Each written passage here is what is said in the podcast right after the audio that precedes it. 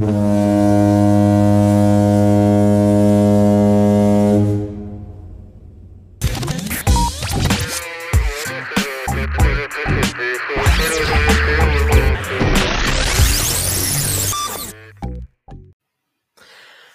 and welcome to another live stream event. Um, today we're talking about saving lives at sea with Coast Guard New Zealand.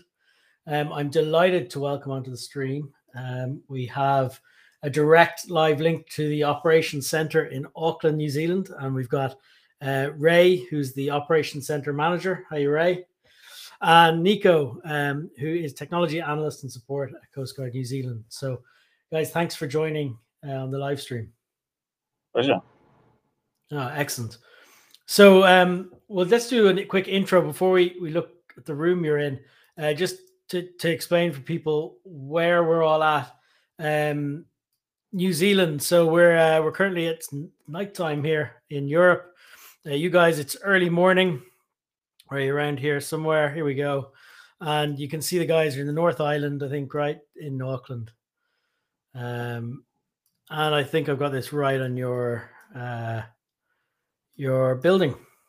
Perfect. That's awesome. How's that? So this is tell me about the um, tell me about the operation center in Auckland.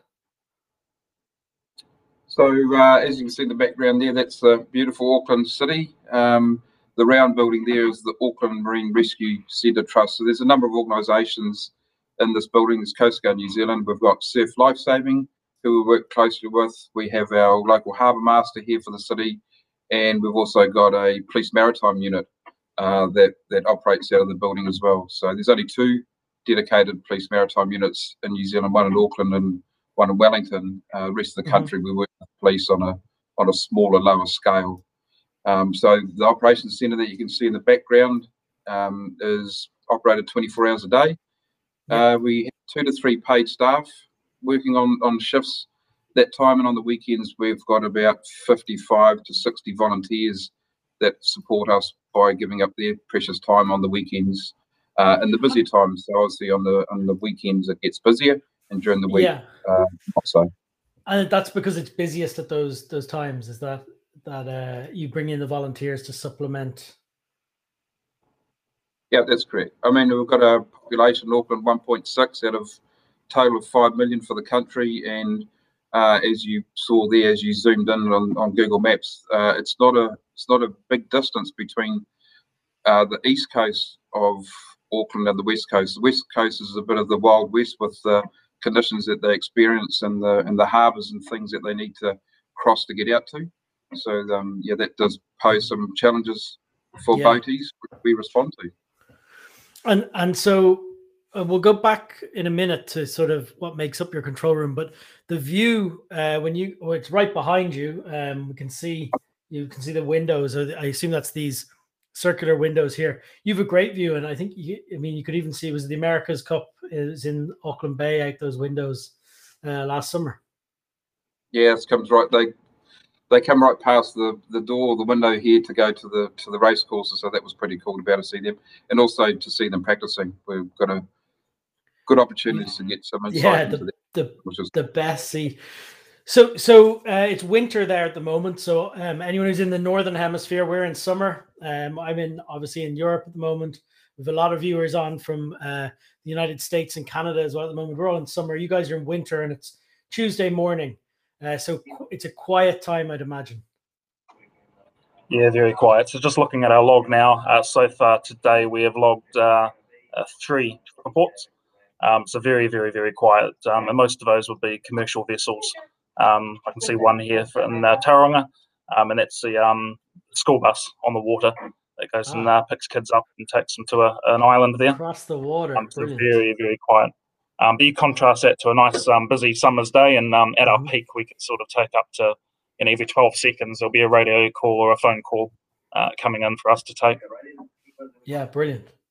Okay, excellent. So this is going to be a fascinating live stream, and I can see we have a lot of viewers in. Um, just every you're welcome to ask questions. Um, we're we're live at the moment. You can ask questions on YouTube in the comments on um, Facebook if you're watching it there, on LinkedIn if you're watching it there, or on Twitter, Periscope, any of those platforms. Uh, just press reply or enter into the comments you see below this live stream, and they come up on screen here, and I can I can ask the questions directly to the guys. So please do do participate. It's what makes it very interesting. So, um, what channels or or methods of communication are you listening out on for an emergency? I, am I'm, I'm guessing channel 16 is it internationally um, where you are as well. Yeah, so we implemented um, a year or two back uh, technology called Wave, which is a Motorola uh, platform, and mm-hmm. that's the same as what the Maritime Operations Centre is operates for Maritime New Zealand. So they they look after Channel 16. Previously, yep. we were only ah, able okay, yes. to our Coast Guard channels uh, and the local Channel 16 in Auckland, which was pretty much an aerial sticking up on the roof. But now that we have that technology, we can listen to Channel 16 throughout the whole country. Um, obviously, the Maritime New Zealand do their thing for Channel 16 down in Wellington, and but we are able to listen to that now, which is um, an advantage to us because if something starts happening on Channel 16, we can start preparing a hmm. response mm. we needed to. Whereas before we were in the dark with it. Um, so that's the that's the screens and the bottom two screens, if you can see behind me there, is the wave technology. So that we've got our own VHF network right across the whole country. There are areas that we were still working on to put more in, but yeah, but it all comes in here at night and then locally throughout the country. Yeah, and so you can listen to any mast in the country, is that or or broadcast from? Yeah, excellent. So a digital network across that, and and um, you you hinted at there all, all of the operations moved to Auckland in in the evening. That's correct for the whole country. Yeah, uh, there's the odd pocket too that still do some of their own ones, volunteers, but we yeah. do have the technology and the ability to be able to do that should they choose to to hand it to us. Okay, excellent. We're getting a smiley emoji in here from uh, Josie Drew. Hi, uh, thanks for watching, Josie. Um, so um, the, the you've got this regional setup of control rooms. It changes day and night um, to where to where people are. What at the moment? Um, what's happening behind you? Um, who's in the room? What roles do you have? What would they be doing? So we have two two roles. So we have the duty officer, which is Carolyn sitting right here. So Carolyn's in charge of the room, so uh, hopefully she won't kick us out if something happens. But uh, so the duty officer manages the incident when they're happening, whether that's a breakdown, whether it's a serious incident, medicals, whatever it might be. So they oversee the whole operation. And today, over here, we have Andrea, who's one of our radio operators, um, both been with us for quite some time. Uh, both come through as volunteers from a volunteer um, pool to become paid staff members, so bring a lot of experience. Um, if there's an incident and having the police maritime unit in the same building, they would be the incident controller of the incident, we we command our assets, so we look after our, our assets. So whether that's um, rescue watercraft, mm-hmm. known as jet skis, or two aircraft, we've got two aircraft, Cessna 182s. I think I've got a photo photo here. I can bring this up. Tell me about about the aircraft. Are, are these yeah. being flown by volunteers as well, or are they full time? Correct. Staff? So they go out on the weekends doing patrols, yeah. and that that's the Auckland based one. So predominantly would get tasked to some sort of incident in the summer, even though they just do patrol training flights. So often they get, and we've got one in Northland as well, another Cessna 182 in Northland. Um, they do they don't do as many jobs, but equally as important for the role that they play. Often so, so eyes on. Yeah, it, it, it's fairly unique. I, I know certainly certainly in North America they've CASARA um, in terms of a volunteer aviation effort, but it's fairly unique to me in Europe anyway. Is the Coast Guard overseeing the training and qualifications and va- va- validating the pilots and crew, or is it just an outside piece that a local a local group have brought as a speciality? No, so all, all our pilots have um, a commercial pilot's license mm-hmm. from CAA, so Civil Aviation Authority. Uh, so that we don't train pilots; they come to us as qualified pilots. What yep. we do is when they come to us, we give them the Coast Guard qualification. So we teach them about search techniques and things like that. So we give them that we give them that training to be able to operate the aircraft. So they have yeah. um, three roles in the aircraft. Obviously, the most important one is the pilot, and then equally we have a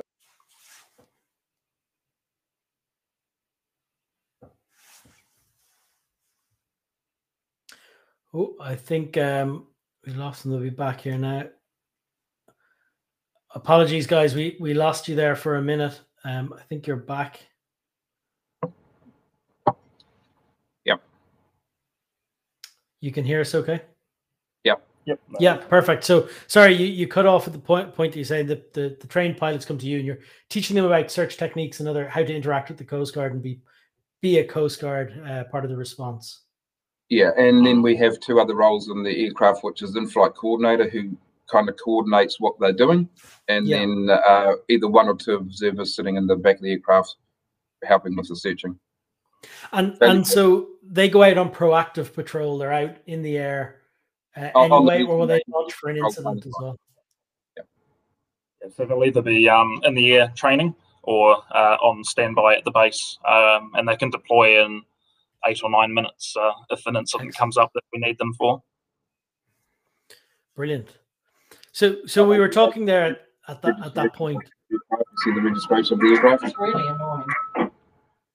uh, we were talking there at that point about um, the control room and kind of the setup, and I think this is a fairly current picture of of your screens and desk. And actually, we can see out the window here uh, in this as well, as you can can see that brilliant view. What's going on on the different screens? So, So we have the bottom wave is- comm system, yeah.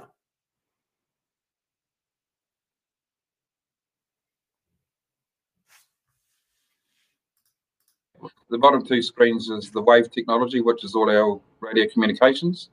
And then on the left screen there is Track Plus, which um, all our assets have tracking on them, either through GSM or satellite. Um, GSM is obviously a lot cheaper for us. And if Yeah. they go out of GSM, they can bump into satellite. We do pay a, a higher rate for the satellite reports. Um, the, the middle screen should be uh, clear And to so you what you've, you've aircraft right? and and vessels on the on the that that screen. Yeah, and also the rescue helicopters that operate in New Zealand um, that aren't uh, Coast Guard assets, they're, they're other organisations. They they have TracPlus as well. So if they're involved on an incident that we are, as we can see them as well. Yeah, I do. I spot D4H on the middle screen, and I didn't. Uh, I didn't actually expect to see that there because I thought it was an older photo. Um, but yeah, you've recently moved over, or are in the process of moving your your operation center to to D4H. Um, it's interesting to see it there on the middle screen. Go, Nico, on that one. Yeah, and it's um it has revolutionised the way we uh, run incidents in this centre. Um, prior to D4H, we used to use paper logs, um, and it was just a nightmare. With um, as you can see, the ops centre is kind of divided into two lanes, you could call them, um, and you'd have operators on the left there uh, taking radio calls, and we could have operators on the right on the telephone or on other uh, frequencies like UHF, um, and you're, you're constantly just running bits of paper around. So that middle screen is um, yeah, revolutionary for sort of how we run our jobs, um, and that it's all on. Yeah, everybody has access to all the information they need, um, and we can coordinate effectively. So from the the little bit of time I've spent with you, um, my understanding is a, a a new call comes in or a, me- a distress message of some type or an inquiry of some type, uh, and you instantly start a new incident in in D4H, and everybody's able to see what's going on as it's being entered on the on the call. Absolutely. So I, I was on duty on uh, the Saturday just gone, and we had a, a phone call come in for a uh, distress job. Um, the Mhm. operator hit the add button, uh, started filling in the details, and everybody else in the room uh, could see that information coming in in real time. Um, and before the uh, operator had even hung up, um, we already had assets on the way and had briefed police and uh, had the incident well and uh, well underway. Um, just because we had that visibility of what was going on. Excellent. And then do you use the log as well? I can see a log open on the right hand side. Yes, absolutely. So the log uh, there's a log per incident, um, and that's just where we record all the all the comings and goings and which assets are tasked and who's responding. Brilliant. It looks great. You've you've got a couple of other databases as well, and I see a screen on the right. What's what's involved in that? Uh, so that little red screen is our trip reporting system. Um, so Yeah. it's a product we've developed in house, uh, where if a vessel calls and wants to log a trip report, which is a, a voyage plan, where Yeah. they tell us uh, where they are, uh, where they're going, and how many people on board, and uh, also what time they expect to return. Um, we'll stick that all into the system um, and it just gives all our operators access to that information. Um, that's also integrated into our app. So you can download the uh, New Zealand Coast Guard app um, on Androids or iPhones, um, and you can log your trip report uh, in the app as well. Okay, brilliant. Uh, on the whole, there's a row of screens up higher. Then, um, are these different seat layouts and times? Is it, is it tide times, or what? Are, what are we looking at? Yes, there's a lot of information up there. Um, that screen on the very left hand side is pretty much the state of the ops room. So we'll put the names of all the operators at each station and what channels they have been assigned. Because uh, yeah. what typically will happen is um, at the moment it's very quiet, as I said before. I think we're up to five calls now, um, but it's still very, very quiet. Um, on a busy weekend day, um, we'll divvy up the channels. So we might have one volunteer uh, watching, for example, the Manukau channel and another one might be looking after the Bay of Islands. So yep. we'll write down all their names and what they're watching. Um, we have a list of all our assets up there and their availability. So if there's any that are unavailable for maintenance reasons, for example, uh, we have our uh, nowcasting. So it's a bunch of wind sites that Coast Guard has provisioned around the country, and we can uh, see what the actual the, the, live conditions are. So we see the um, the average wind speeds the gusts and the direction. Yeah. Um, and then that third screen is uh, just TracPlus, or we can uh, we quite often have a uh, a weather monitoring system up there as well. Okay, excellent. So so when uh, you, you do task assets out and and they go, you've sent through a couple of photos here of of some of the assets. That looks like um, one of your larger ships. Is that right? Or vessels? Yes, that's the 15 meter catamaran that's uh, Lion Foundation. So that's based here at Auckland. So the two largest ones is that one and another 15 meter mono, which which resides here as well. Uh, but they range in anything from the rescue watercraft, which is a jet ski, um, up up to the size. Most common size is around the nine to 10 meter is a, mm-hmm. is a predominant size, but in all locations around New Zealand, they do differ. So we've got 63 units, uh, Coast Guard units around around the country and communities. Um, and we respond to about three and a half thousand calls for assistance per year, and we bring about six thousand people home. Remember, that's done by two thousand odd volunteers, so um, we don't have people sitting on the water and boats ready to go. They mm-hmm. need to be activated either out of bed, out of work, or out of home um, to go and do all this work that they do. So it's a, it's a great thing that they do. Yeah, excellent. Uh, so how, how does a, a rescue um, proceed? Do you pick the just the nearest asset? Do you put that call out to multiple uh, bases or stations? How, how, would you go about responding to a call?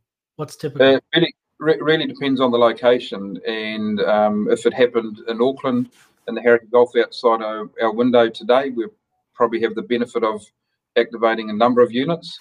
Mm-hmm. But if it if it happens on the west coast, South Island, out, out of Greymouth, we've only got one asset uh, there for for that job, or in the in the far north at Houhora, up, up at the top of the North Island, we've only got one asset there available. We've got neighbouring units that we could activate, but there would yeah. potentially be a delay. So really does depend on on where it is, and because of those serious ones that we work with police, they may send other assets. So they may choose to send a rescue helicopter or other assets as well. And surf lifesaving we've got communities where we work both work together in the same town.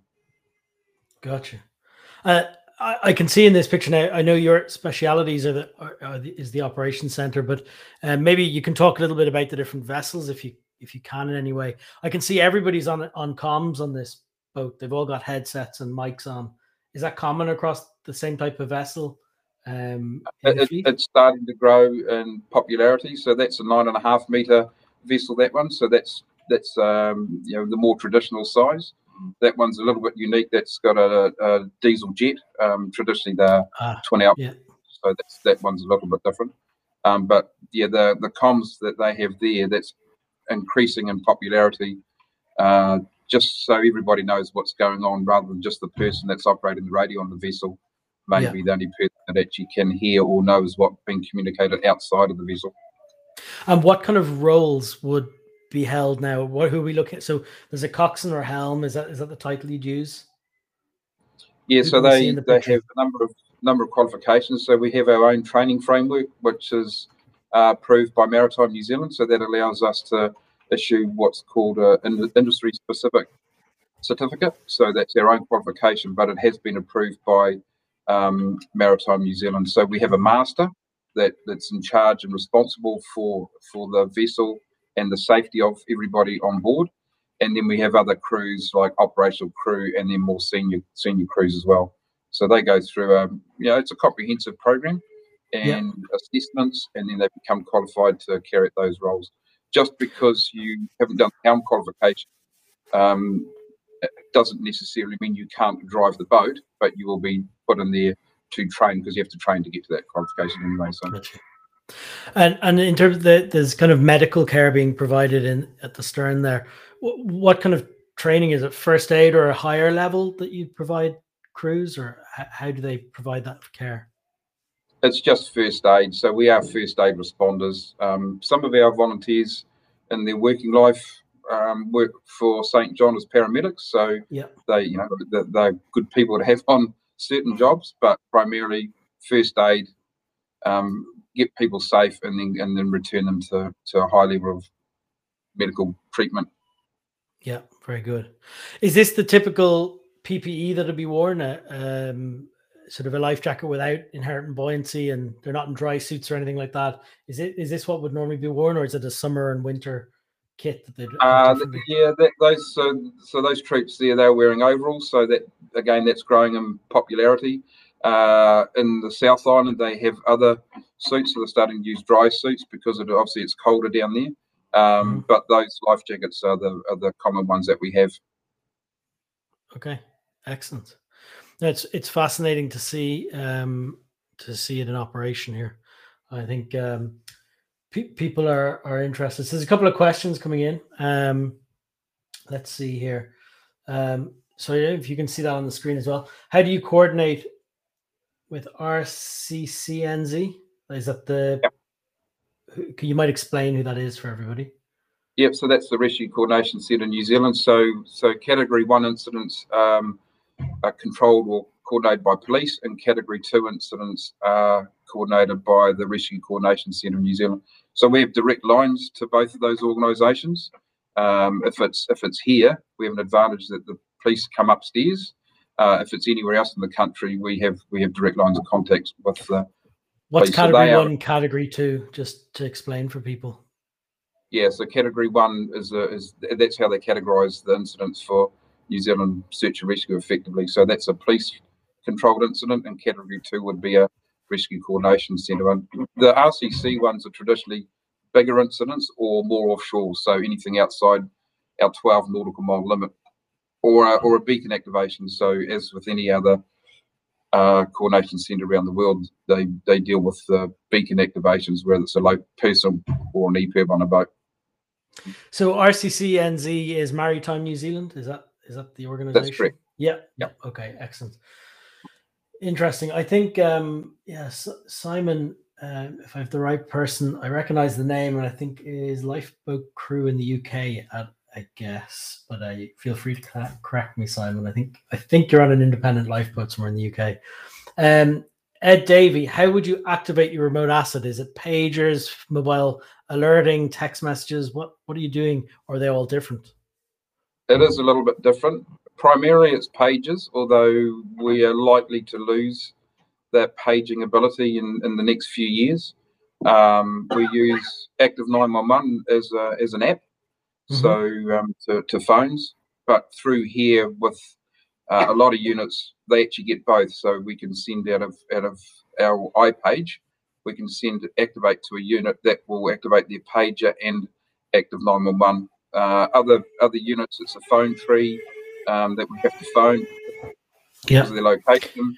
So it does it does vary quite a bit. So so active nine one one will send a critical uh, notification on the mobile device to the user. Is that right? Yep, that's correct. Yep, yep. Okay, excellent. Uh, about the um, the response as well. So an active nine one one, um, it's a push notification to say something's going on. Um, it'll list all the crew, and the crew can um, vote on uh, what their response capability is. So, whether they're responding to the base with an ETA of 20 minutes, if they're available on call or if they're unavailable. Um, and you also get to see a map of uh, where all the volunteers are, so you can um, estimate quite accurately how long it's going to take to get the vessel on the water. And can you see that in the control in the operation center? We can um, do. Oh, excellent. Okay. Um, I, I was I was close here. Simon was also XHM HM Coast Guard operations room, and now Marine Life Rescue.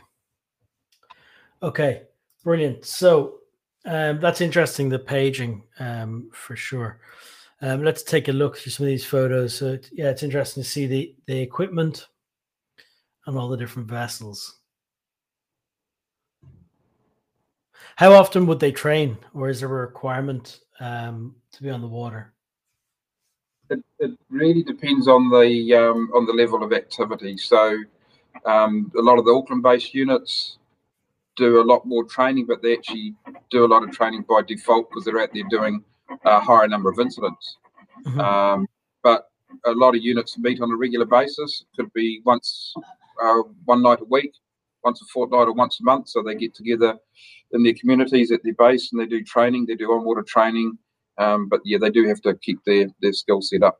So it, it, there's no there's nothing compulsory per se for the amount of time that they have to keep doing their training once qualified. But you know the, the expectation is that they do keep their skills up.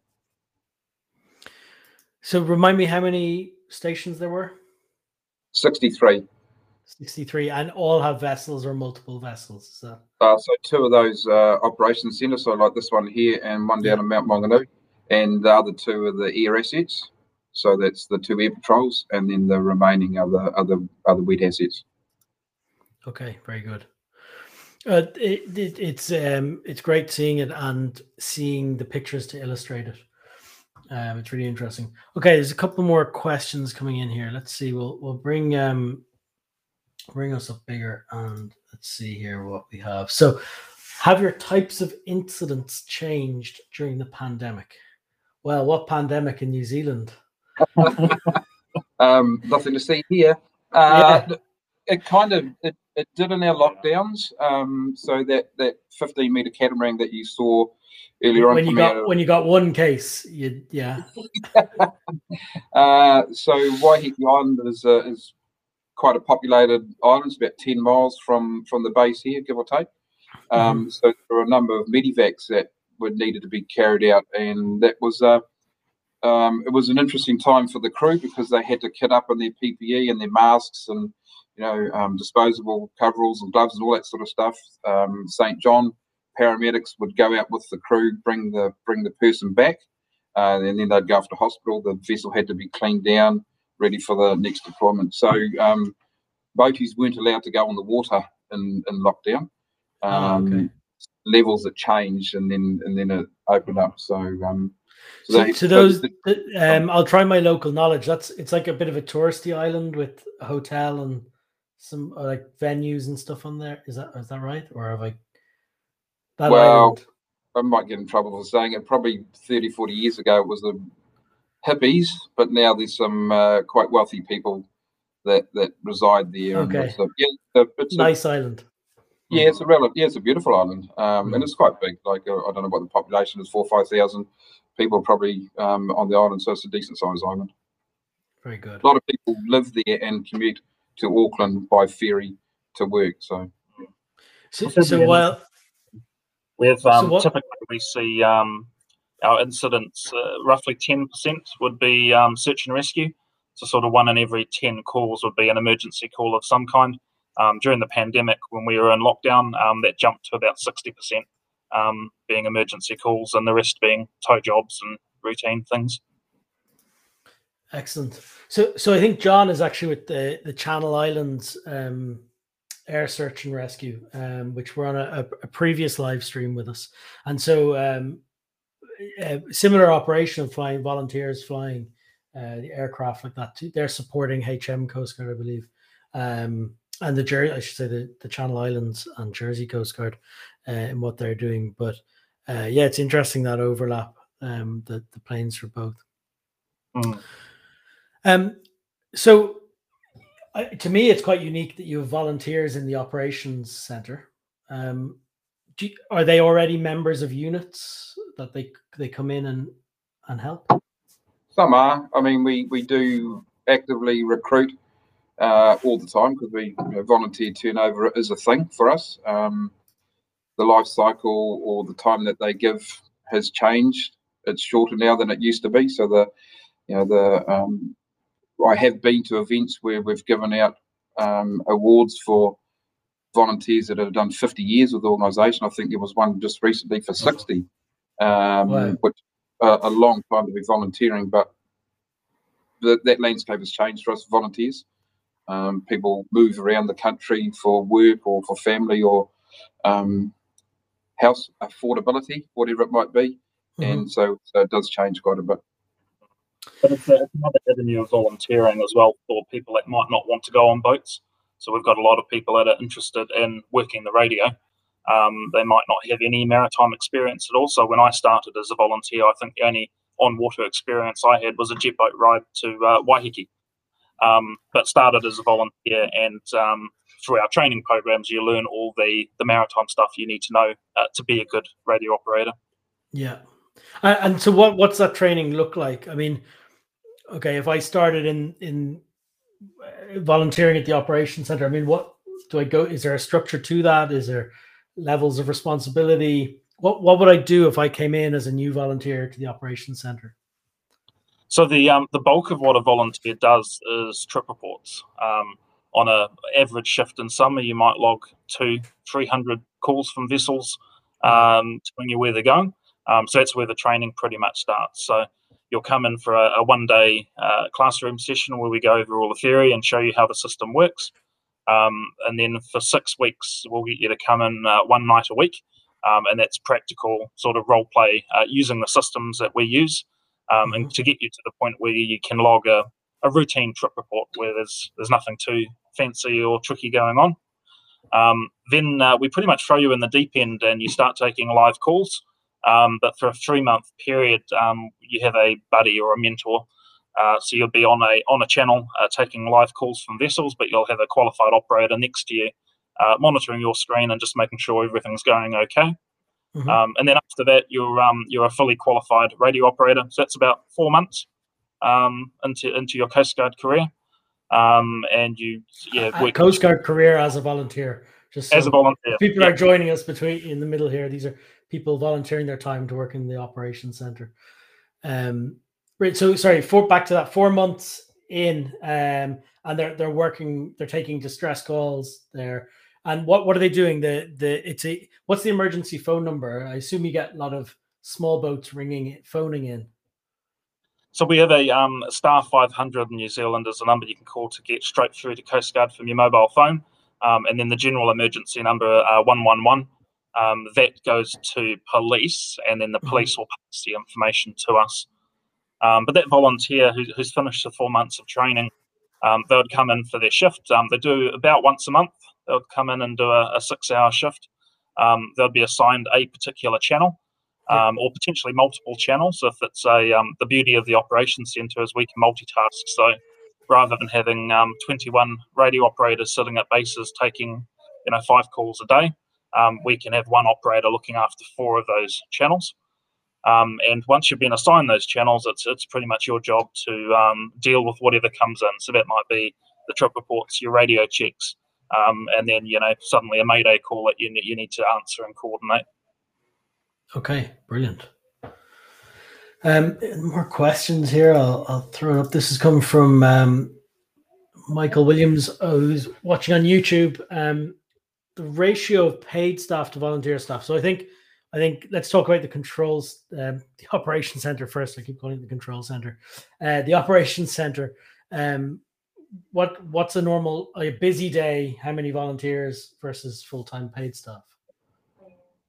So we would have on a on a weekend probably two to three paid staff, and we would have in the busy peak of the day, which is around the middle, could be six or seven uh, volunteers helping in the operations centre. Wow, so, so, that's a that's a busy room. Yep, yep. Okay. Yeah. All that, that ratio, um, there's 11 rostered staff, so they're the ones that fill the shifts and do the, the 24 7 watch. Um, and then they are supplemented by, I think we're up to 70 volunteers who come in and fill those extra seats. Um, usually weekends, public holidays, or if there's any special events, or um, you get some odd weekdays that it's, it's, really, really good weather and people decide to call a sickie, um, and we'd, we'd page for backup and, and get volunteers in as well. Okay, wow. Outside of the operations center, what what's what does the full time staff structure look like versus volunteer? I won't tell you the exact number. I was just trying to think about that when that question popped up. I would say it's around about 60. So compared to, well, that would be maximum 60. So compared to 2,000 volunteers, we only have 60 staff to do all the other functions. So as a charity, we um, fundraising is important, uh, marketing is important, well, it's all important, uh, operational, IT, and education. So we do a lot of public education to mm-hmm. try and reduce the numbers of incidents that we respond to. So that's a big part of what we do as well. So so there's lots of stuff going on uh, outside of the cold face of doing operational stuff. What about on the operational side in terms of training, um, overseeing sort of those uh, training structures and, and qualifications and frameworks? What um, how many people work on that side? How many's in there? Um, so we've got a national training team at the moment of two, um, and they're supplemented by a, a bunch of um, paid uh, instructors. So these mm-hmm. are usually um, very experienced volunteers who get a um, adult education uh, qualification, um, yep. and then we bring them on as instructors, and they're the ones that actually go out and uh, teach all the content. Ideal. Okay, perfect. That's great. Thank you for the question. Um, Michael. Here's another one in. We're, we're getting busy now. Um, do the trip reports generate a response if the vessel does not report as completed or is overdue? Uh, really know. So a trip report, what a trip report does is it it's it's a it's a voyage. It's an intent. So you are going, you're leaving here, you are going there, and you expect to be back there at a certain time. So what that does is it gives a breadcrumb trail of, of your expected voyage for a, for generally to say if you are reported overdue and you have logged a trip report, bearing in mind it's not uh, compulsory to do that, um, that would be where the police or if the RCC were involved, and us, that's where we would start searching or start putting resources. We do have a different system for what I talked about the west coast mm-hmm. or any bar crossing, so a river bar or a harbour bar. So they they're quite dangerous. So we can so we put a bar watch on through the ops platform or the trip reporting system. Uh, I use the Manukau bar as an example on the west coast out of Auckland. So they would leave the Manukau harbour relatively safe, go over a bar that can be dangerous. They would log a bar a bar watch with us, and then after 30 minutes, if they hadn't called, that automatically sets an alarm off in the in the trip reporting system. That doesn't necessarily generate tasking volunteers in an asset, but it does start our search and rescue procedures. So we might mm. do an all station broadcast on the VHF. We, we go into our into our database to see if we've got a phone number and we can start doing some things. Um, and other vessels may and have done responded to the VHF calls that we make because there are the other vessels in the area. And and sometimes it results in the aircraft going or ves- or rescue vessels going. So we do we don't do nothing, but there's a step process before we activate. Mm. With the um, Coast Guard app, it's, there's another layer there in that um, the app will track you throughout your journey. So every couple of minutes, we'll get a, a ping from your phone, and that's entered into the database. And for every trip that you log in the app, you nominate an emergency contact. Um, as soon as you go overdue, we'll send you a push notification to say, "Hey, you're overdue. What, what's going on?" Um, if we still can't get hold of you after 90 minutes, um, a text message is sent to your emergency contact, um, and that basically just starts the process uh, from the um, the family point of view or the friends point of view, and they can mm-hmm. um, call people that they knew were on the vessel and yeah, make sure that everything's okay. Um, and then ultimately, if there's any cause for concern, that emergency contact will uh, contact us, and then we start search and rescue action from that point. Makes sense. Um, okay, Simon has another question here. Do the ops room generate search patterns, plans, drift calculations, and coordinate the assets, or do the local boat stations manage that once a job is allocated to them? interested. Your description of a radio oper- operator seems to not cover SAR planning. Yeah, so it's it's a bit different. Again, it's a bit different. Depends on where you end up in in the country. So if it was here, um, we the the operations centre doesn't necessarily generate the search pattern. We will give the assets an area to go and search. We might recommend the type of search that we want them to carry out because of the type of incident. It'll be different for a person that's fallen off a, a ferry or a boat to, to anything else. So so we don't necessarily give them uh, the actual plan.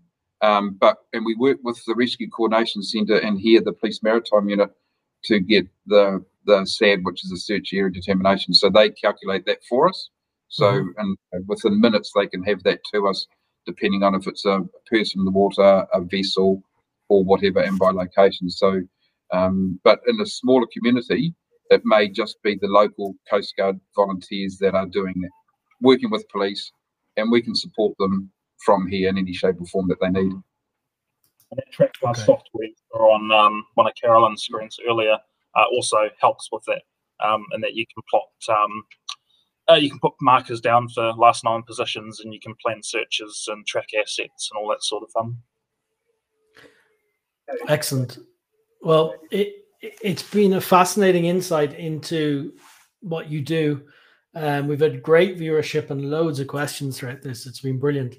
Um, it, it's it's quite unique that you're doing this live from the from the operation center, and it's it's great um, seeing it all going on in the background there for real. Um, so thank you. Um, is there anything else you guys would like to add? Have I missed anything you'd like to communicate or? Um, uh, very glad to uh, to hear more. When the borders open up, come and visit. Yep, absolutely. Be there for sure. Um, so listen, thank you so much again. I think everybody's appreciated that. We've had, as I said, great viewership throughout. So um, what we'll do is we'll call it at that. Um, if you'd like to listen back to this, you can hear it on our podcast, which is on Spotify, Apple Podcasts, Google Podcasts, the video. This video is on YouTube, Facebook, LinkedIn, wherever you want to to search for it and find it, you'll get it there. Um, and do subscribe, uh, press follow on our YouTube channel so you get notified of the next uh, event we have coming up. I believe we've actually another New Zealand uh, uh episode on Thursday. It'd be Friday morning New Zealand, uh, Thursday evening here, uh, Thursday afternoon North America. Um, we've got another. Um, we're talking about. You, you just had one in a hundred year floods. Would that be uh, be hmm. right? And possibly, I think South Island we're going to have a chat too. Um, so there's, there's loads of thanks coming in here, um, and uh, I think uh, everyone's really enjoyed that. So uh, see everyone else on Thursday. Ray, Nico, thank you again. Um, it was great chatting with you. Robin, thanks oh. to D4H for the work that you do with us and the, the ease of adaptability whenever we have majority of the requests met. So um, it's been great working with D4H, and we will continue to. Thank you very much. Talk to you soon. Thank you. Alrighty.